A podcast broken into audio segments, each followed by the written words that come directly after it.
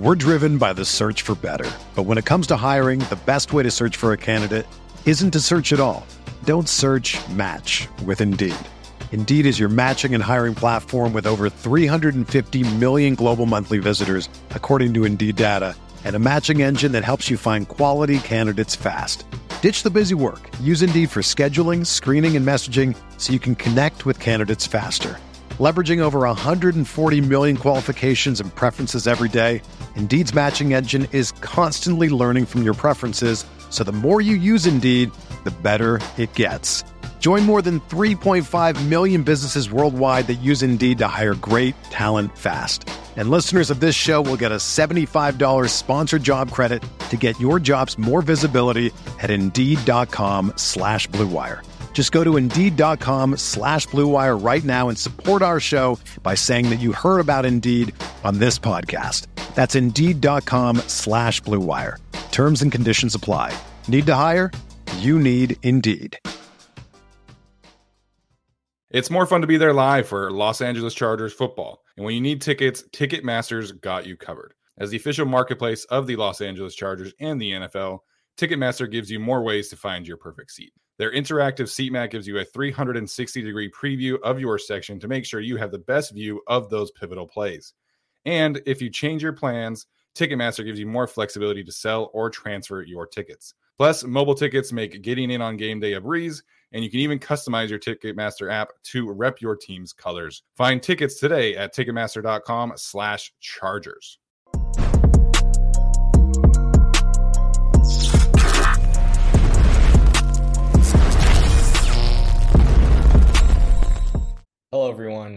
welcome back to the first edition of the Analytics with Arjun for the 2023 2024 season. Um, for those of you who may not know who I am because you're just newly subscribed to the Guilty as Charged podcast per the Chargers Podcast Network, my name is Arjun Menon. I'm a senior at the University of Michigan. Um, I haven't, I wasn't doing videos over the summer because I actually just completed an internship with the New York Jets. Um, it was something I've been working towards, you know, my whole college career, and was lucky enough to be offered a spot with the New York Jets for the summer. Learned a lot, had a great experience, met some great people, but that uh, internship has ended. Now I'm back at college and back to making videos about the Chargers. So, um, for those of you, you who haven't seen my videos throughout the season, basically I tried to uh, scout oppo- opposing teams, put together put together tendencies, look at efficiency for formations, personnel, things like that. And so, you know, we're going to jump straight into it with Miami Week One, do a game prediction, maybe even season prediction at the end. But I'm happy to be back with the Guilty as Charged boys, and uh, again, like had a really great summer. But now that I'm back in college, we're back to making videos like I was normally last year. So I'm going to go ahead and share my screen um, for those of you who you know watched my videos last year, this is very similar to what I was doing last year. It's actually the exact same game plan. Um, I'm actually working on something really really cool that I think will it, it's a step much bigger step up from this. Um, but obviously, I just need to you know I need some time having to move back into college and also uh, yeah, not really be able, being able to work on it over the summer given my opportunity with the Jets. So again, this is just a game plan I put together. It's it's a really easy thing to go through, but um, I'm actually gonna not even talk about the Miami defense or even scout them because it is Vic Fangio's defense.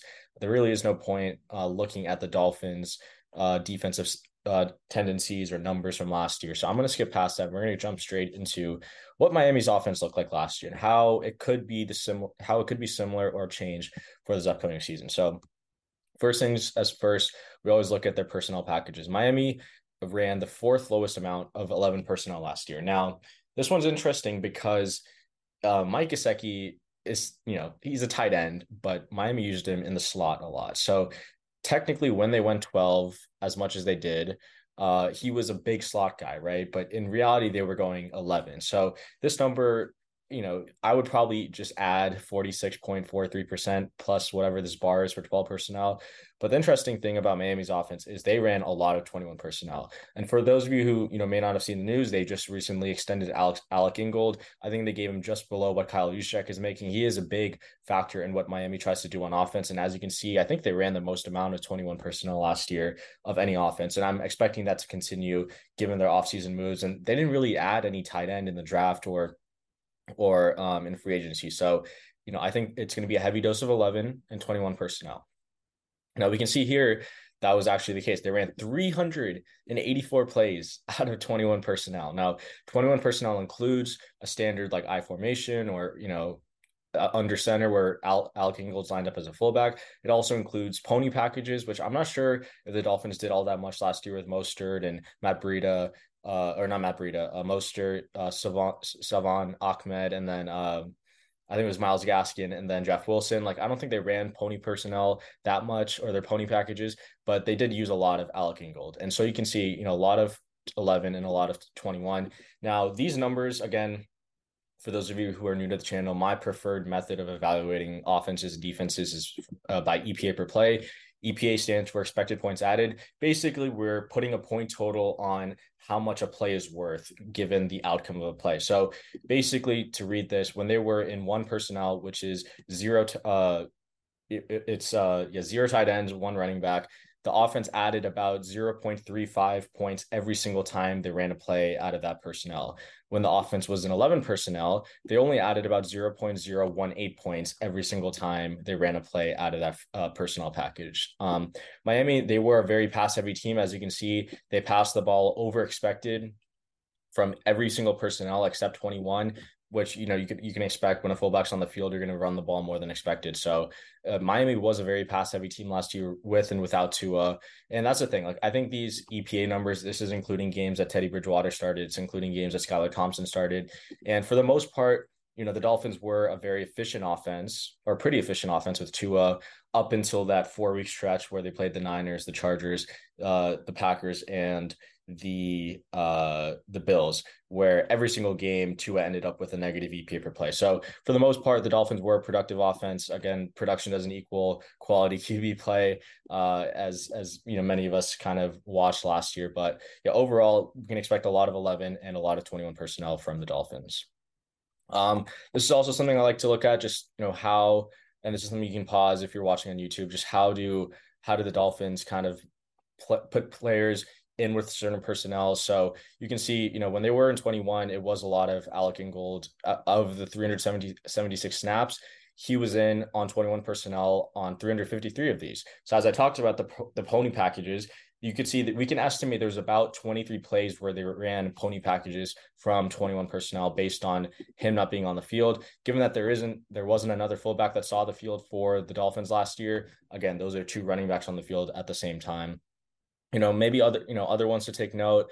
Mostert was the main guy in 11 personnel. You, you, he would, you know, he's the guy that if you spread out the, the defense when you're in 11, he's the guy that can hit that hole and take it to the house given his long distance speed.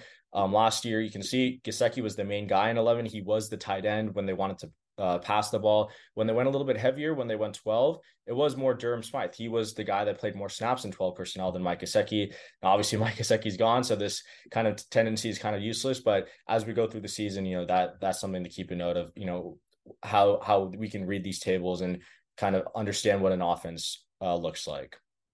Um, going back to formations, uh, you can see here that the Dolphins, out of each offensive uh, formation. They were the most successful out of pistol, which, you know, given the sample size of at least 29 plays, that's kind of a, a fair sample size. But the important thing to note is when they were in pistol, they they ran the ball about 27% more than expected, which is a huge number. But then when it when they went to shotgun, they passed the ball about 10 or about 11% more than expected. So again, those kind of uh, you know, tendencies I think are important to pick up on. They were pretty uh, efficient running plays out of shotgun and running plays out of pistol. Um, not very successful under center. I think Tua is definitely a shot uh, a shotgun slash slash pistol quarterback. He's a guy that you know catch the ball RPO or catch the ball one read slam, one read post, one one read drift. When he's under center and he has to you know do a five or seven step drop and he has to maybe go through some progressions, the offense really wasn't that successful. And especially like out of empty where you're spreading the defense out and you you get to pick your poison, just the offense wasn't that productive. Um, so you know, I, I don't know what the Dolphins are going to do this year, especially losing Gesicki, but at least last year they were very, very efficient when uh, running plays out of shotgun. Now looking at how the Dolphins performed during each part of the field, look, you know, for for all the crap we give to, I think as a as a as a collective Chargers fan base, the the Dolphins were very efficient throwing the ball over the middle of the field. When they threw it between 10 and 19 yards, they threw they threw the ball in that area over the middle of the field 77 times, and they added about seven tenths of a point over the course of a season. So you can, you know, do some maybe quick math that kind of comes to about over 50 points that they added throwing simply over the middle of the field within 10 to 19 yards. They were even more efficient throwing it deep over the middle of the field. Uh, and they, they, you know, threw that pass about 25 times. Where Tua was not efficient at all was short and behind the line of, well, no, no real quarterback is efficient throwing the ball behind the line of scrimmage, but Tua really struggled, or the Dolphins offense in general really struggled throwing the ball right and short. So one to nine yards, air yards, um, intended air yards, and then you know to the right side of the field. For Tua, again, he's throwing across his body in that direction, and the offense lost about th- uh, 0.3 points every single time that he threw a pass or any quarterback threw a pass uh, to their right. So again, um, you know, very very efficient offense at throwing over the middle of the field. Most Shanahan style offenses are, but the offense really did struggle throwing outside the numbers and especially short. Um, just looking at the Dolphins receiving weapons, obviously Waddle and Hill were the two main guys, very, very efficient guys. And um, they, you know, the Dolphins didn't really add anyone noteworthy in, in free agency that, that, I think the Chargers should be worried about. It's really just stopping these two guys, and you know that gets the job done.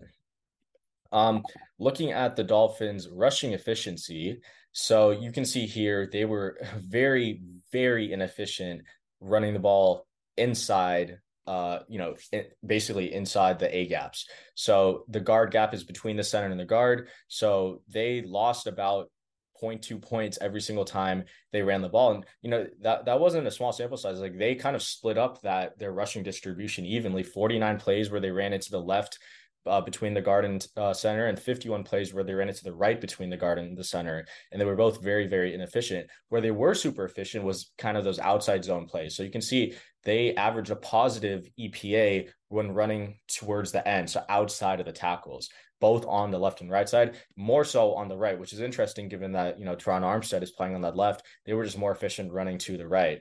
Now, luckily, Chargers have Joey Bosa and Khalil Mack for this game. So hopefully those edge run should be contained a little bit more. And, you know, if you're a friend of the pod, you've seen, or, you know, this guy, uh, MIBPJ2 on Twitter. Uh, we've had him on the pod before. Great guy. Absolutely, absolutely love his stuff. I'm pretty sure he had a graphic that showed the Chargers are one of the worst teams historically at outside run on defense in the past like 10 or something years. So, you know, I, I attribute it, attribute most of that to having to play Chris Rumph and Kyle extended snaps over Joey Bosa last year. But now that Bosa's healthy, now that Mack's healthy, you know, they need to be able to stop some of these outside runs given how efficient the Dolphins were doing them.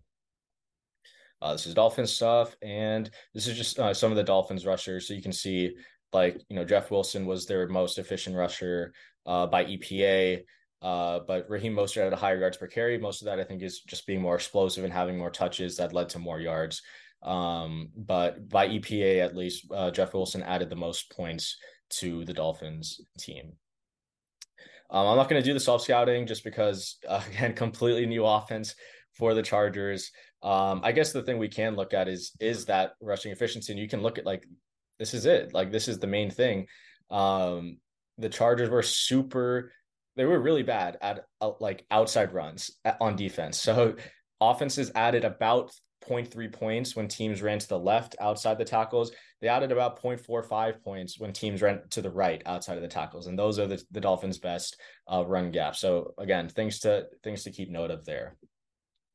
Um, I have a couple graphs that I wanted to show just about Tua because obviously that's you know going to be a big point of contention. The first graph I'm looking at again, all these graphs are coming from my one of my great friend, uh, best friends, uh, Judah Fortgang goes by at Throw the Damn Ball on Twitter. We interned with PFF last year, did some amazing work. Um, this graph is basically looking at perfect coverage, uh, QB uh, production versus perfect coverage or not. Perfect coverage basically means every single coverage defender on their on a play did their job um, and that's it's kind of a method that we developed at PFF, basically using PFF coverage grades. But you can see Tua was the best quarterback by far when any defender messed up. He he added about six points every single play. A, defend, a, a defender messed up their assignment or got graded negatively in coverage. But when every single player did their job perfectly on defense, he was the worst quarterback in the NFL. So game plan is simple. Don't mess up on defense and you're going to get a, you know, probably you're going to get a bad performance from Tua. Now, that's easier said than done. Most defenses mess up coverage about 60% of the time. So it's again, it's really just limiting the amount of mistakes you make because Tyreek and Waddle have the speed to make you pay for any mistake you make on defense.